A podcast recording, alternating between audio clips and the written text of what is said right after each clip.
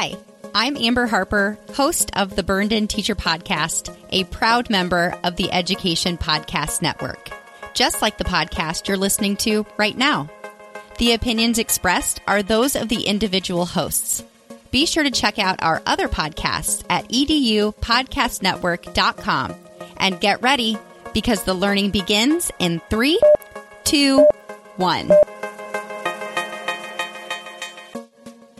Coming up in episode 42 of Podcast PD, we get inside the head of Luke, the student teacher. We have swag and we give away some books.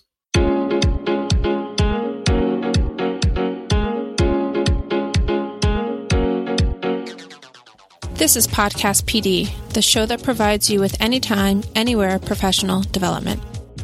Our conversations and guests will provide you with the learning you might get in a faculty meeting or on a PD day. Except you'll have more fun with Stacy Lindis, AJ Bianco, and me, Chris Nesi.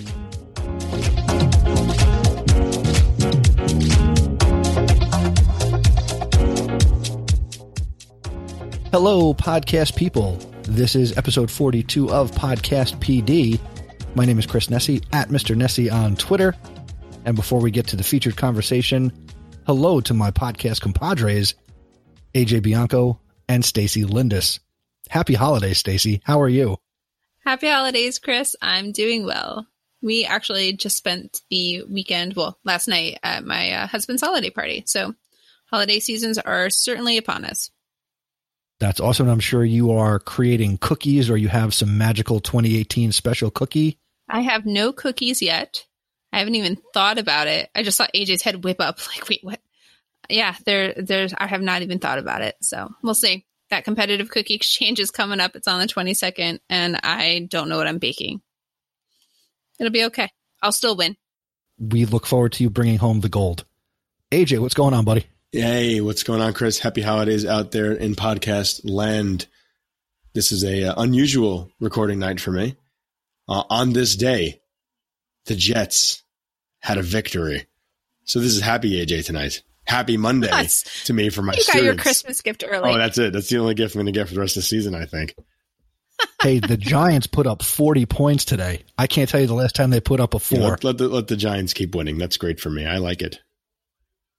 That's true. Our tree is up, everybody. I'm looking at my Christmas tree right here as we record this. Yeah, you have the uh, the real tree, we right? got a real tree. and We uh we had the family decorations on there today, and the boys were quite excited. Oh, Stacy, do you do a, a real tree or a faux tree? We do a real tree every year since the beginning of time in this house. Yeah. Um, we are at a different Christmas tree farm this year, one that is actually right down the road from our house. Our old Christmas tree farm wasn't open last year. And um, this Christmas tree farm, A, is closer, and B, has beautiful trees. There is not an ugly tree on the lot. You can walk in and be like, spin around and point at random, and that would be the perfect tree. It's just a matter of is it the, tall enough or short enough to fit in your house? Wow, that's pretty cool. So, how tall is your tree? Um, tall enough to fit my house. I don't know. It's taller than me. Everything. I posted a picture on Facebook. So is the lamp on my Seriously. desk. These are like three foot nine. Like, Wow, it's taller than you. Chris, you go real or fake? Uh, we go fake, and my fake tree is like almost 30 years old because I took it from my parents when I moved out. But it's a beautiful fake tree. Oh, it's, it's gorgeous. Is it up? Yeah, it's up. We put it up uh, the day after Thanksgiving, Yeah. Oh, you're those Same. people. Yeah, same. No, we get our tree the day after Thanksgiving. So, our tree- along with my lights. so they didn't have pre-lit trees 30 years ago, did they? Nope, I have to put the branches on, fluff the tree, make it look like a real tree. After I put it up, sweep up needles like it was a real tree. I think 29 2019 might be the year for the new tree for the Nesi household. Nah, it is a it's a gorgeous tree. You can't get fake trees like this anymore. I'm very nostalgic. I was actually thinking the other day, you know, when uh when Miles and Colton grow up and they want eventually move out, that they will not get this tree because I anticipate it lasting till I die. It's a really good tree. It's a really good tree. I have to put tinsel on it and lights and find the good side of the tree. Um, but anyway, speaking of the good side of the Christmas tree, we all know that that's the bottom where you find presents. So we have a couple of presents to give away. AJ, why don't you talk about the, the latest contest and let's tell the people who won and what they won. So if everybody remembers back to episode 40, we had Mandy Froehlich on and we had a giveaway like Oprah style. You get a book. You get a book. And that's it. We only had two books to give away. So we have our winners for the books and the competition of Divergent EDU and the Fire Within books. And congratulations to listeners Ken Morrison and Emily Kress.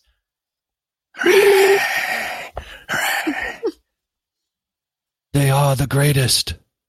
I'm so excited for you guys. I really want to check out um, both of Mandy's books, but especially Divergent EDU. Oh, congratulations, Ken and Emily. Great job. Thank you for tweeting at us. And you had the hashtags in there, and uh, you have been chosen as the winners. Yes, if this is the first time you two are hearing about this, that means you haven't checked your social media messages. So we're trying to reach out to you so we can get your contact information and we can get you your prizes. But thank you for entering. And one of the things we're hoping to do in 2019 is, well, give more stuff away. So stay tuned for future contests and how you can win some awesome stuff by listening to this podcast. So, Chris, you were talking about the good side of the Christmas tree and the presents that come underneath that side. And I just want to let our listeners know that we have some new Podcast PD swag available for sale. If you go to podcastpd.com forward slash swag, you will be directed to our TeePublic store where you will find amazing t shirts. I have one, mine's purple. You'll find hoodies, long sleeve shirts, tanks, and some really cool accessories that, in my view, are all purple, but that's because it's my favorite color. Do not think that you need to have a purple phone case or a purple mug or a purple pillow or a purple tote. You can change the color and show your support of Podcast PD wherever you go. And if you purchase stuff from the store, take a picture of it and tag us on social media so we can see our swag out in the wild, which would be awesome because, as we all know, swag makes you feel good. And when you feel good, that helps us improve and grow the podcast for you. All right. And now, all right. Now to our featured content. So Chris recused himself from talking about our guest because he has some insider knowledge. Tonight we are talking with Luke Wiley, Chris's student teacher. Luke Wiley has earned his BA in history with minor studies in American Studies at Rutgers University. Currently, he's in his fifth year, earning his master's in education, and he's student teaching with Chris. He's a member of the Rutgers University track and field team, where he is a distance runner. Can't wait to hear what distances he runs. Probably long ones. I don't know. You never know. Distance in track and fields is a little bit different than distance in cross country. We'll let Luke talk about that too. Welcome to Podcast PD, Luke Wiley. Hey, everybody. Thanks for having me on.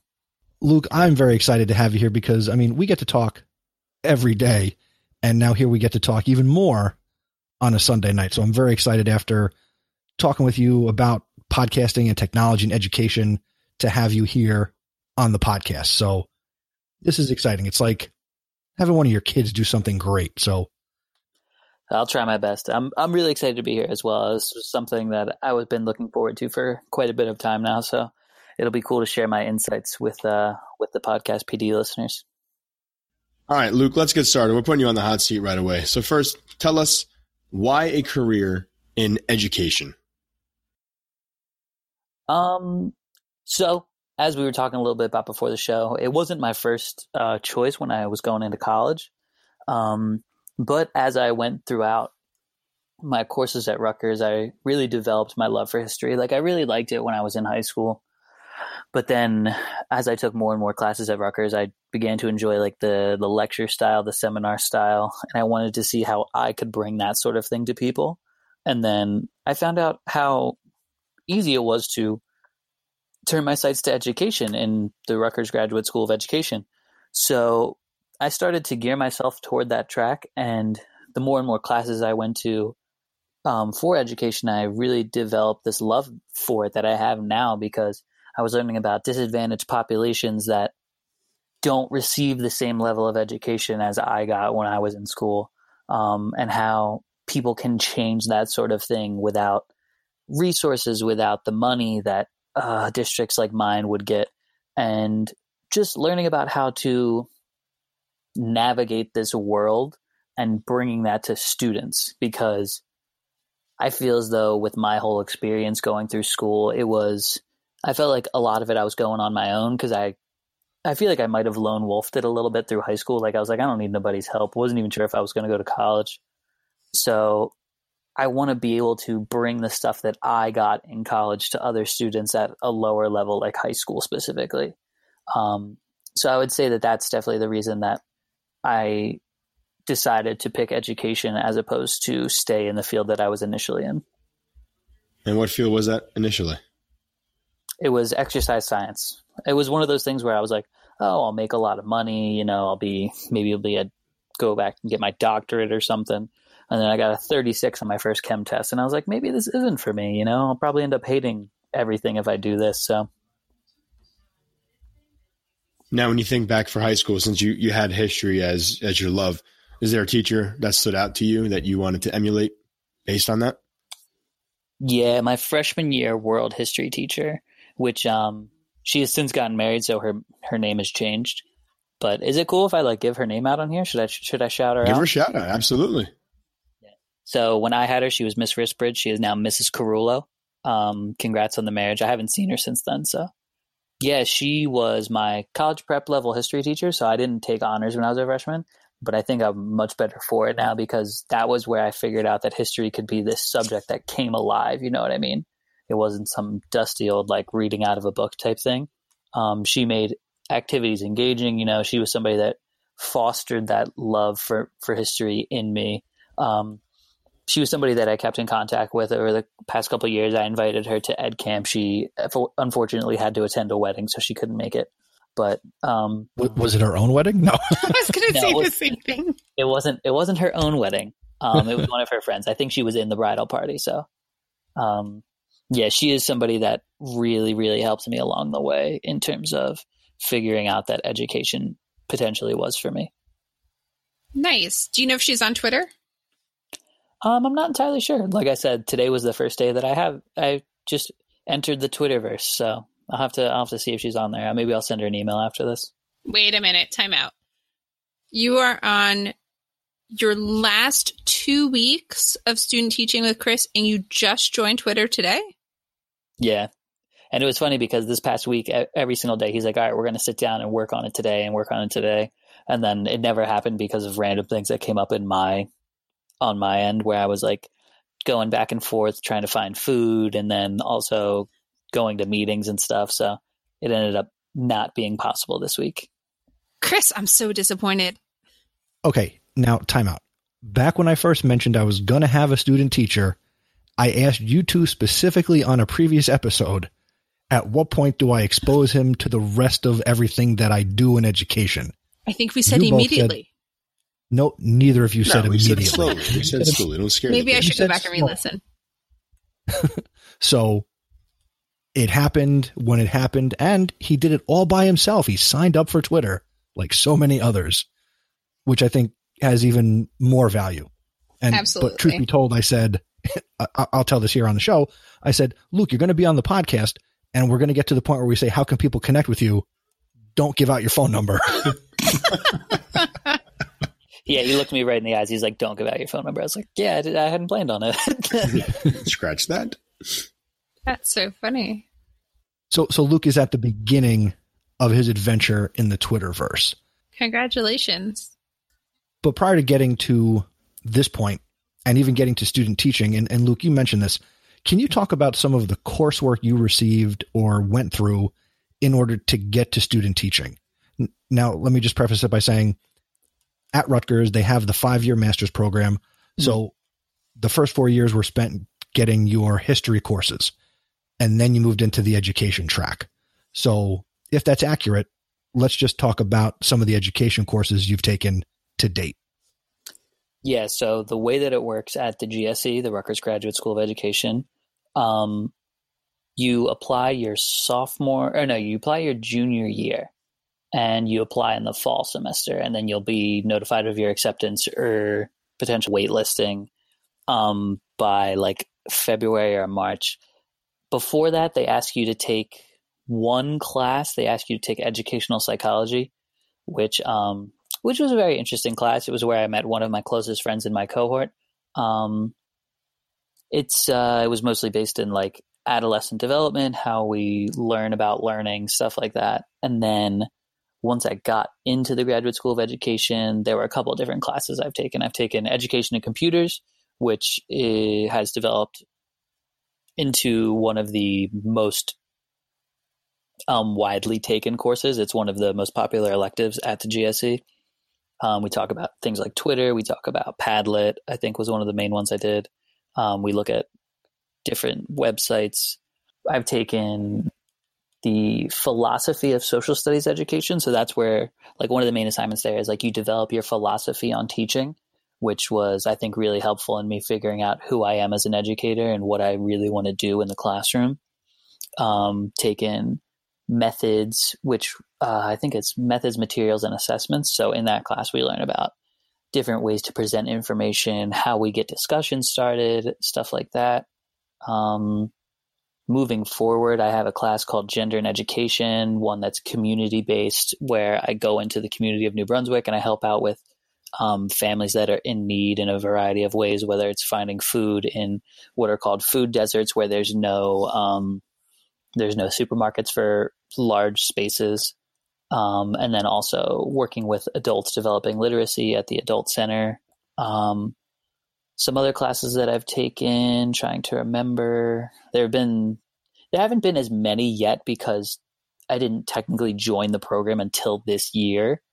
Um, but I know like moving forward into the next class or into the next semester, I have analysis of social studies curricula, inclusive teaching. We've had urban education, bilingual education, which were both split into half year courses, classroom management, which was taken over the summer.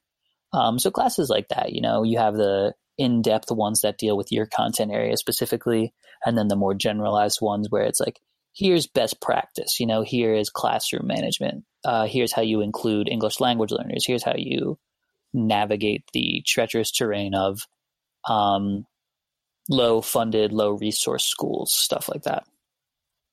Well let me ask you this as a quick follow-up. It sounds like and, and maybe i should have known this already so when you're done student teaching in a couple of weeks next semester you're going to take more courses to learn things about teaching after you've already gone through the student teaching experience.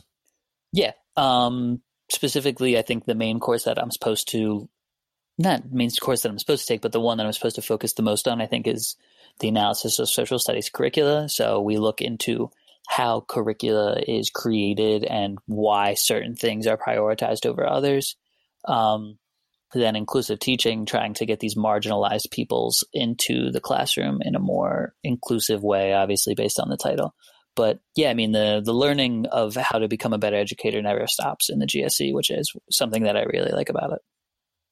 But I, I would wonder if, and, and I'm going to follow up with you in like June, if what you got in these spring courses you would have wished you gotten before you stepped into the classroom. So I'll, I'll just be curious about that later on down the road. Yeah. Do you finish up in June? No, I'm done in two weeks now. So I'm done on December 21st. And no, no, I mean with your whole program.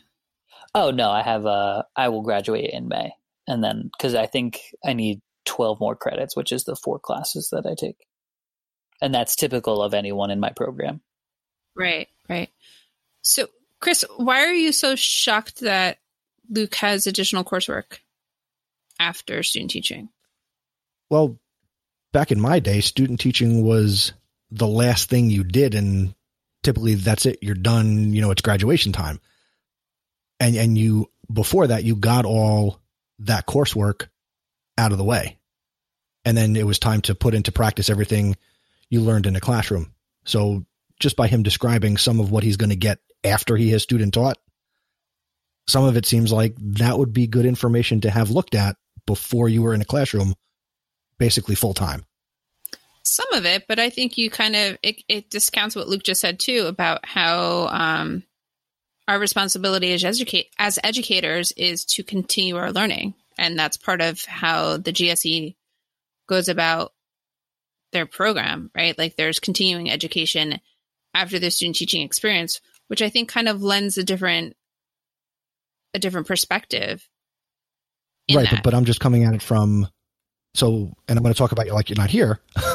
but so Luke gets that information in the spring and then when the next time he gets to maybe put it into practice, it's it's for real. It's go time, job on the line kind of stuff. First year teacher. No safety net of student teacher. You know what I'm saying? Yes and no. I mean, I don't I don't know. I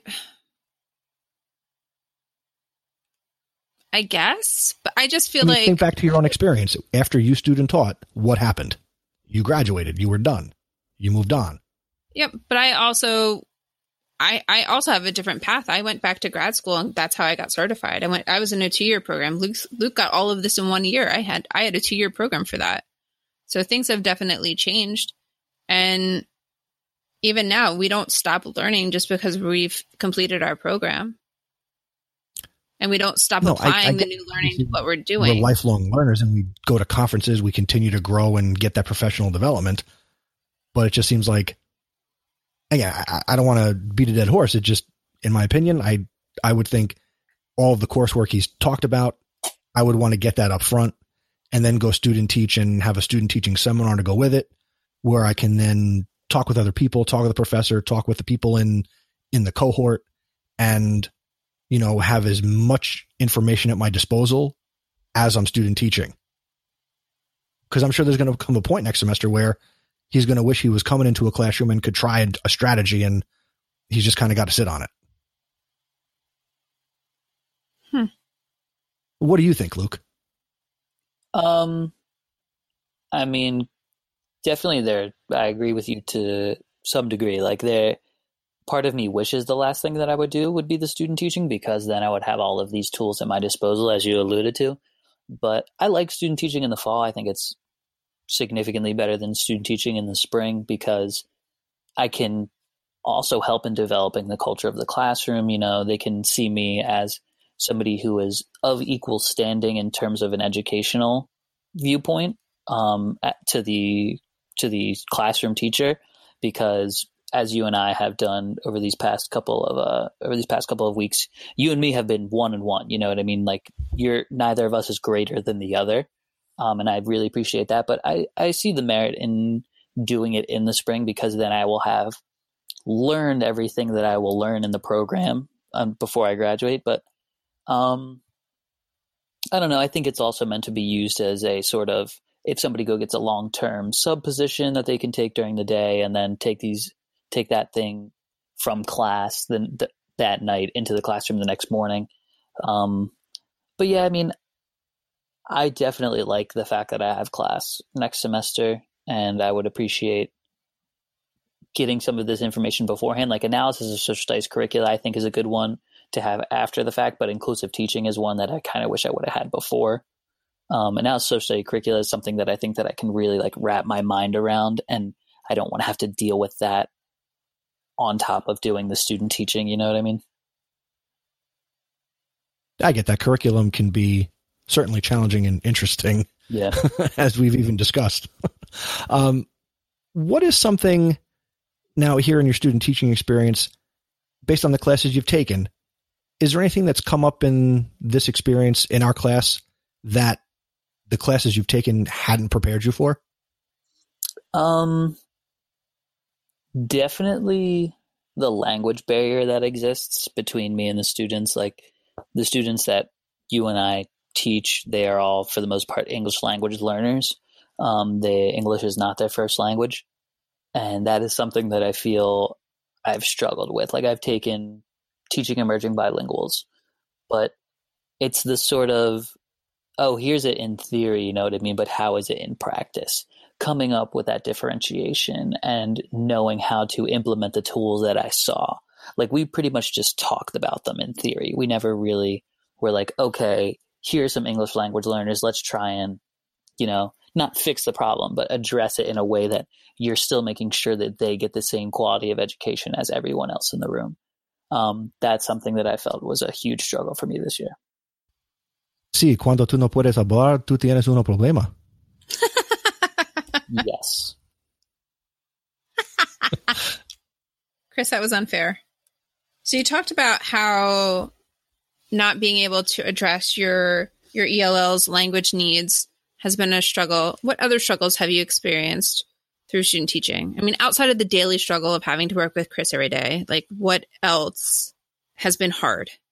Finding like my own voice, you know, it's something that I think all student teachers struggle with is trying to put who you are into the classroom. Like the people that I've had multiple people observe me, I've had Chris observe me, I've had my district liaison observe me, I've had an, another third person observe me. I've had I've had a lot of people come in to see me teach, and each one of them is like, you got to put more personality into what you're doing. You know, you're you're you're a person who has a personality. You're a person who is funny. You know, can do all of these things, but it's not showing in what you're teaching.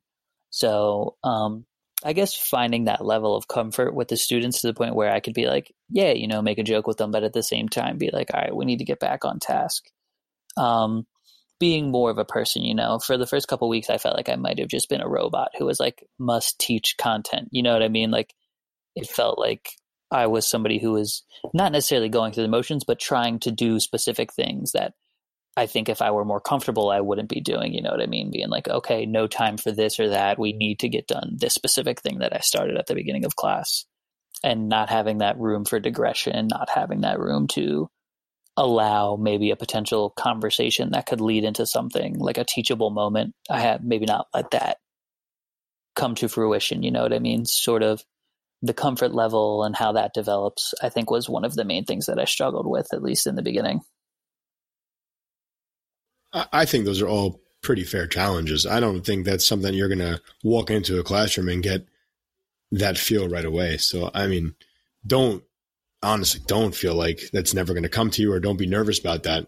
Yeah. Um, I mean, that's you know when you when you go into education you're told your job is to teach curriculum and make you know make nice with the kids and and everything will be all hunky dory you know but uh, that's what it is but you know just talking to you a couple of times and having the conversation tonight, I can tell you're going to have your voice very quickly when you have your own classroom.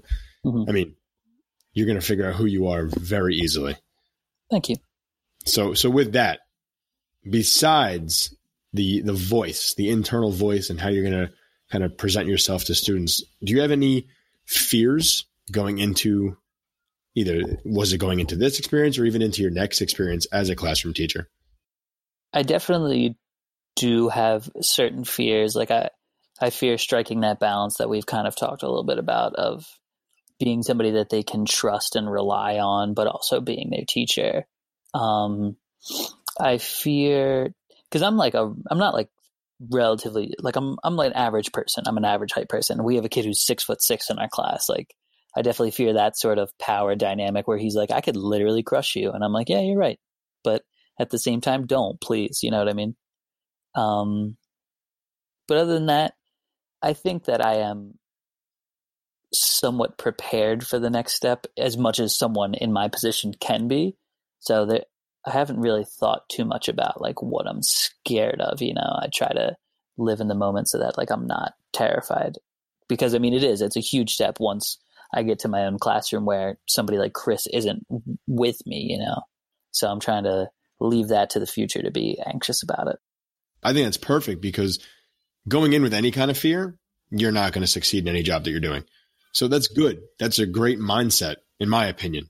I, I try to create an environment from day one where Luke, you would feel comfortable knowing that, yeah, there, there is a safety net, but from day one, it was, hey, spread your wings, find your voice. And, you know, from day to day, as we've gone through the last couple of months, you have certainly See, now what we should have done, we should have videotaped you on the first day so you could always look back at that first day or those first couple of days. Yeah. Um, I mean, I've seen tremendous growth where you've become more relaxed. And I mean, content, you've got that at this point. You, you've got the history degree, but it's that art of teaching that you've continued to develop. And there's things about your personality and the way you interact with our students that no book or course is going to teach anybody how to do. So that's a part that I think is really important.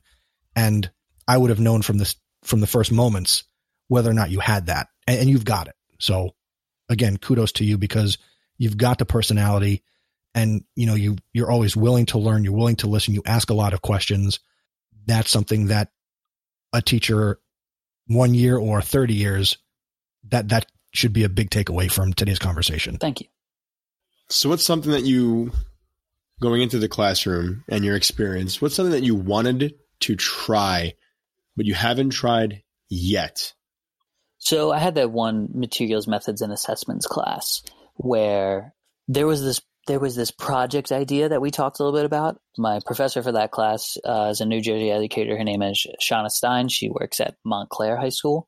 Um, she's an incredibly fantastic teacher. You know, she's somebody who I could look to for literally anything, whether it's resources, whether it's um, assessment methods. Like she was, she was an all star. You know, she was somebody that I really looked up to in the time that I had her class. But something she told us about was something that I really wanted to try. Where I think she called it the perfect ten where it was kind of like um, an like a, an assessment grade where the students got to pick a combination of items that would add up to 10 total points for a grade. And it was like project choice which i something me and chris have tried to implement um, in a variety of different ways with project choice. And she would have like smaller assignments. It would be like like three journal entries for this project and that's worth a point each. And then there'd be like a larger three point timeline and then maybe a five pointer that's like an essay or something.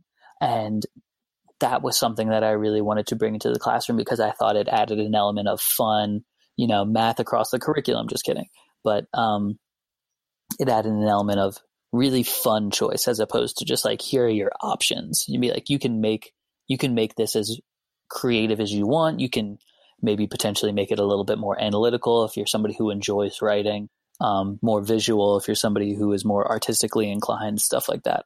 I thought that was really cool. That was something I wanted to bring into the class. A little bit more discussion, which I think was part of not necessarily being as confident with my teaching ability and facilitating discussion. I think I wish I would have gotten a little bit more into letting conversations flow freely and not having to dominate the floor. Like I felt like to develop who I was as an educator, I think for a lot of it, I needed to be the one talking. And that was something that kept coming up on my observations. People were like, you need to do less of the talking. Like, let the students do this, do the work. You know, it's, it's all about student centered learning, student centered projects, all that sort of stuff. Like it goes from the, those um, really catchy phrases, sage on the stage to the guide on the side sort of stuff. Like I really wish I would have incorporated that a little bit more um, in terms of an assignment that I wish I would have done and a teaching style I wish I would have given more light to. Those would be my two answers. I would certainly say that over the last, I'd say four to five weeks, and you've even mentioned it, that you've worked on wait time and you've been surprised at what a little bit of wait time can do to spark the students in our classes to respond or you know it's really easy when you've always got the same person who always has their hand up right away to go to that student and then when you wait that gives those other students a, a chance to really process what you've said or what somebody else has said and and you've done a nice job growing in that area um call me the proud papa bear but you got this Thank you. Yeah, and I think that's something that you and I have brought up again and again is the wait time sort of thing. And then also the like if that one student who keeps raising their hand being like, you know, I've heard from you a lot today. Let's try and get somebody who hasn't been in the conversation as much. I think that was something that I've gotten a lot better at this student teaching experience and I can't wait to try and do that a little bit more. You know, we have those, we all have those students who are a little bit quiet, but then if you give them the opportunity to talk and if you ask them to talk, they provide something really insightful or they'll say something that you hadn't expected them to say in a positive way. And it's like, wow, that moment is so powerful and it's so encouraging to them and to me. So that's something that I think I developed a lot better. And I can't wait to use that moving forward. And, and if you think wait time is tough at the high school level, it's something I do when I'm teaching at Rutgers, where, you know, a room full of 40 people your age don't want to talk. and I ask a question and I just stand there in silence. And then eventually somebody opens their mouth and starts to speak and that will set off a nice chain reaction. So it's something that students at all levels struggle with in terms of getting engaged in their classes. And as the teacher, being willing to take that risk and be okay with dead air. Silence is good in some aspects for sure. But not, not on a, a podcast. podcast. so, Luke, what kind of important takeaways have you been able to glean from this student teaching experience that you had with Chris, whether they be positive or negative. I know you talked about some things that you wish you had done or made time for, and wait time is definitely a positive takeaway for sure. What else um, are you walking away with as a takeaway from Chris's time with you? Um, that I never want to work with him again. No, I'm just kidding.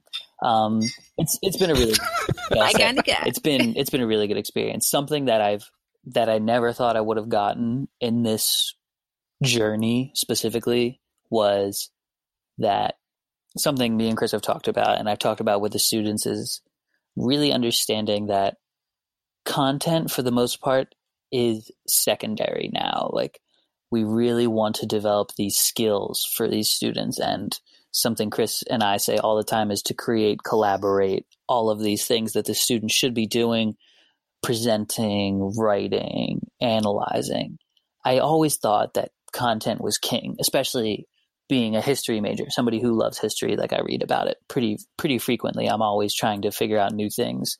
Um, a lot of these kids genuinely aren't interested in history. If I can develop that love in them, then that's that's a great thing. But at the same time, some people it's just not their bag and I can't fault the kid for not being into history. So it's how I present the information to them and how we develop the skills that come along with it that I think was my main takeaway. I had never imagined myself to be the person that was like, yeah, content, we'll put it on the back burner for today. Today's mostly about figuring out how I'm going to do X, Y, and Z. Like something me and Chris have planned for the next week is a coding lesson. It's history based, but the important aspect of it is the coding. I mean, coding's becoming a really popular tool that people want to see on applications, on resumes and stuff.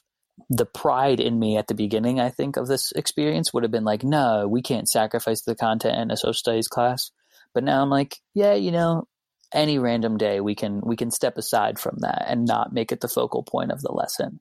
Because to the, a lot of these students it isn't the most important thing in their life. Whereas as a social studies teacher obviously content is very important to me but to them it it might not be i think that's the most important positive takeaway is the focus on the um, focus on the skills that we're learning.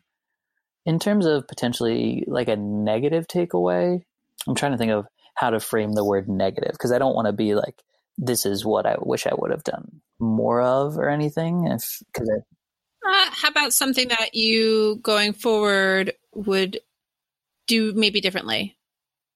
Like you get your classroom in September, it's the same time of year that you're experiencing now.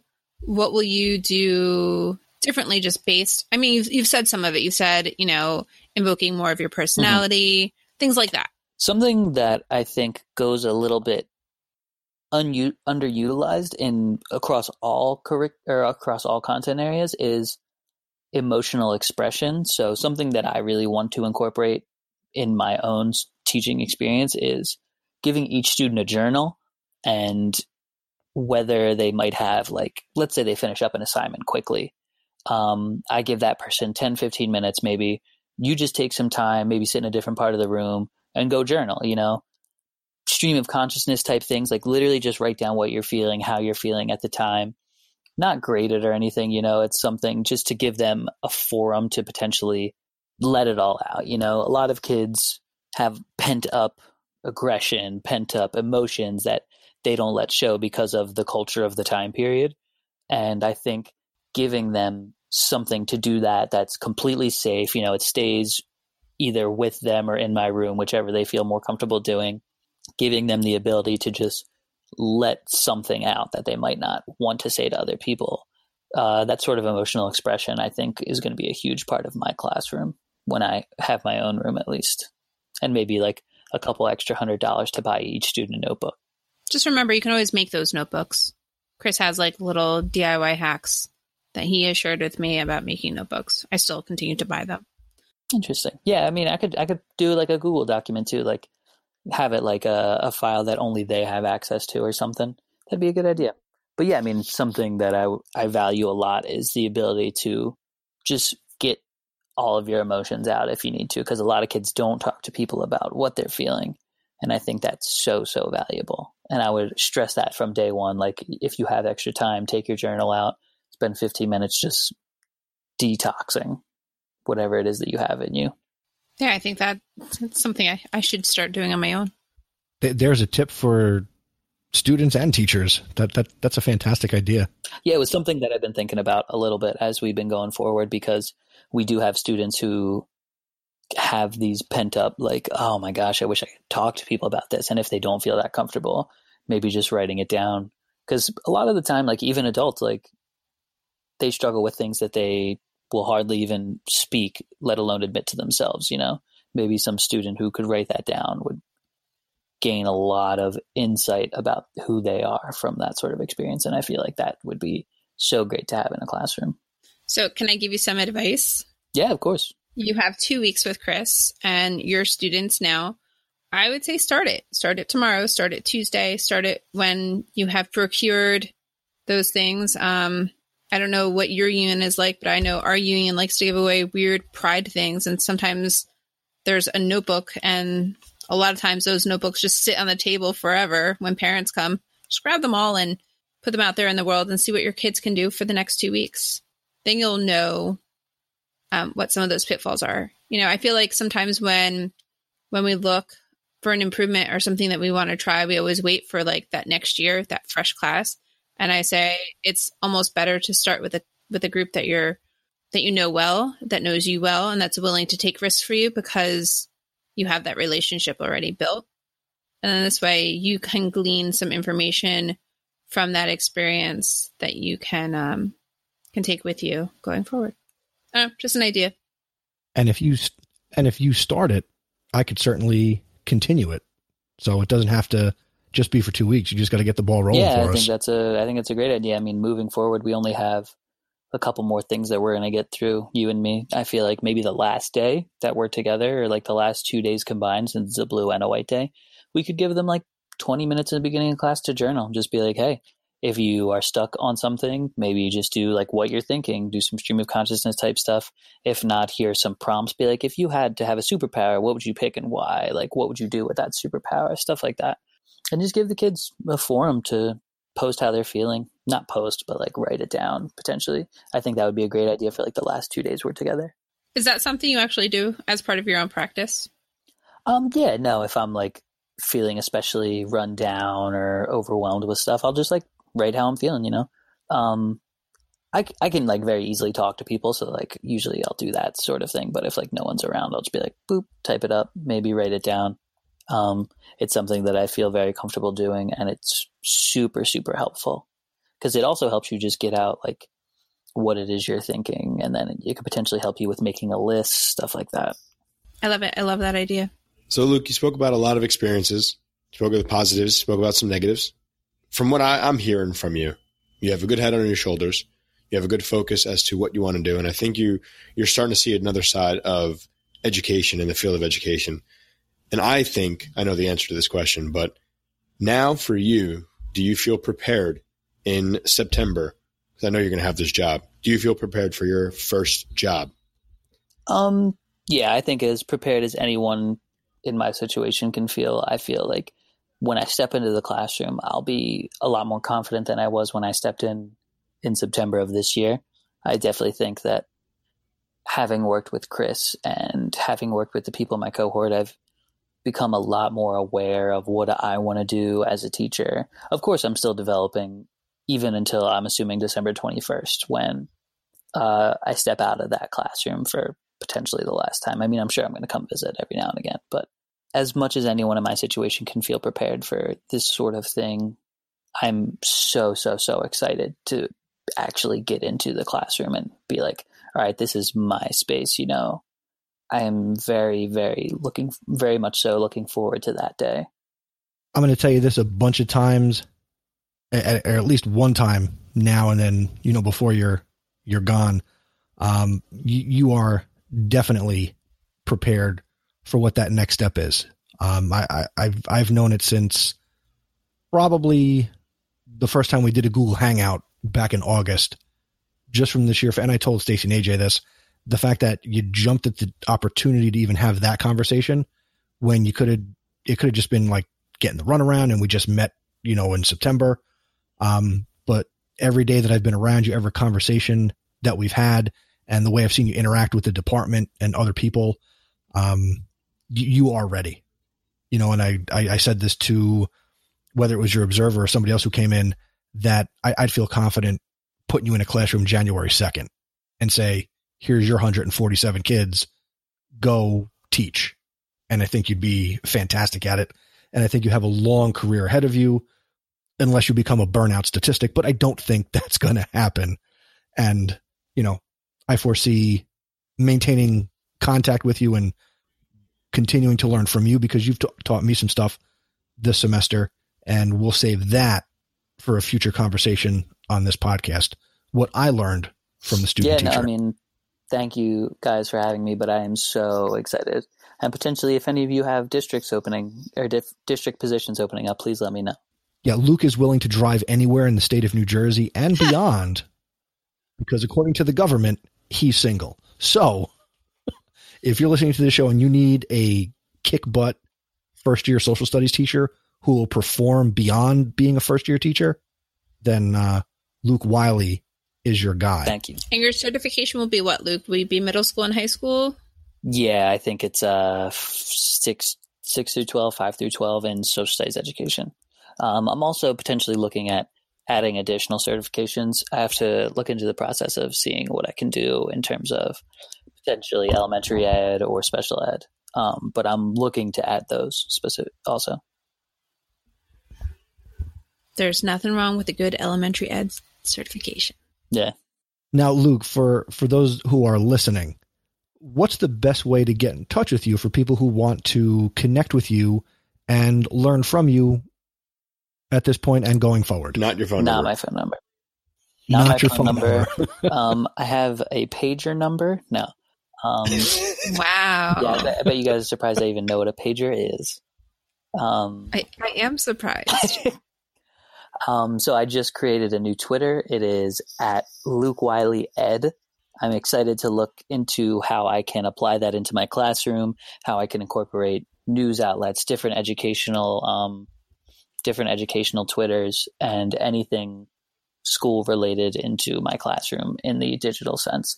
So if you guys have any pod or have any Twitter handles that you could recommend me, I'd be so happy to follow them. Um, but other than that, yeah, I mean that's the main one I have right now. Um, they can uh, they could probably find my contact information on there in terms of not my phone number, you know. But yeah, so Twitter would probably be the best way at Luke Wiley Ed. Nice. That will be in the show notes for this episode out at podcastpd.com slash 42. And we are going to start to recommend Luke on Twitter. He's following us. We're following him. And you should jump right out there and follow Luke as well and tell him that Podcast PD sent you. All right. So usually at this part of the podcast, we're going to tell you what we're listening to. However, this time we're going to skip that and let you guys know the 12 days of podcasts. They're coming back, baby. So the 12 days of podcast PD will begin December 26th and run through January 6th. Uh, we are very excited to bring you 12 podcast recommendations to end 2018 and to start 2019. Uh, each of our recommendations will inspire you personally and professionally. Please make sure you're listening because we had some good ones last year. We're going to have even better ones this year. And if you want to keep up with everything for this edition of the 12 Days of Podcast PD, go to podcastpd.com slash 12 days 2018. Alrighty. And I'm going to close it out. And I just want to say, we want to take a moment to say thank you for joining us this year for Podcast PD. We've had a great year creating fun content for you, and we have some fun plans for 2019. And whether you've been with us since the beginning or this is your first episode, we truly appreciate you making this podcast part of your anytime, anywhere PD. Yeah, guys out there, come on, do us a favor here. Please consider telling a colleague about this podcast or all podcasts that you enjoy. Uh, you can even recommend Podcast PD as a starting point. Why not, right? Uh, consider rating and reviewing the podcast in Apple Podcasts or wherever you are consuming your amazing podcasts. We're going to take a little break. This is our last episode for 2018. We will be back in January, sometime after the 12 days of Podcast PD. So stay subscribed and stay tuned for our next full length adventure here on the show. All right. And on that note, say goodbye, Christopher. Goodbye, Christopher. Say goodbye, AJ. Goodbye, AJ. Say goodbye, Luke, the student teacher. Goodbye, Luke, the student teacher. And goodbye, Podcast PD pals, until 2019. Happy New Year. Merry New Year.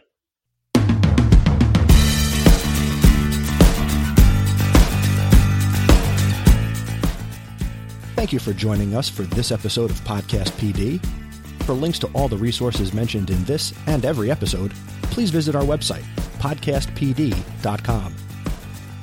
You can connect with me on Twitter and Instagram at ajbianco, and I also blog at ajbianco.me. You can connect with me on Twitter. I am Mr. Nesi, and I would love it if you also checked out the House of EdTech podcast over on chrisnesi.com. You can connect with me on Twitter and Instagram at irontech, and I blog at irontech.me. Connect with Podcast PD on Twitter and Instagram at Podcast PD. We'd also love to have you as a member of our Facebook community. Go to podcastpd.com forward slash Facebook to join. You can help us reach more educators like you by telling someone else about the podcast. So share us with a colleague, and if you do it on social media, please make sure to tag us.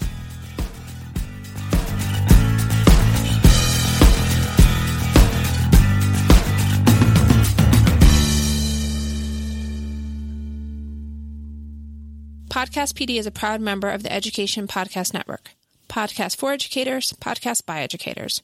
For more podcasts, visit edupodcastnetwork.com.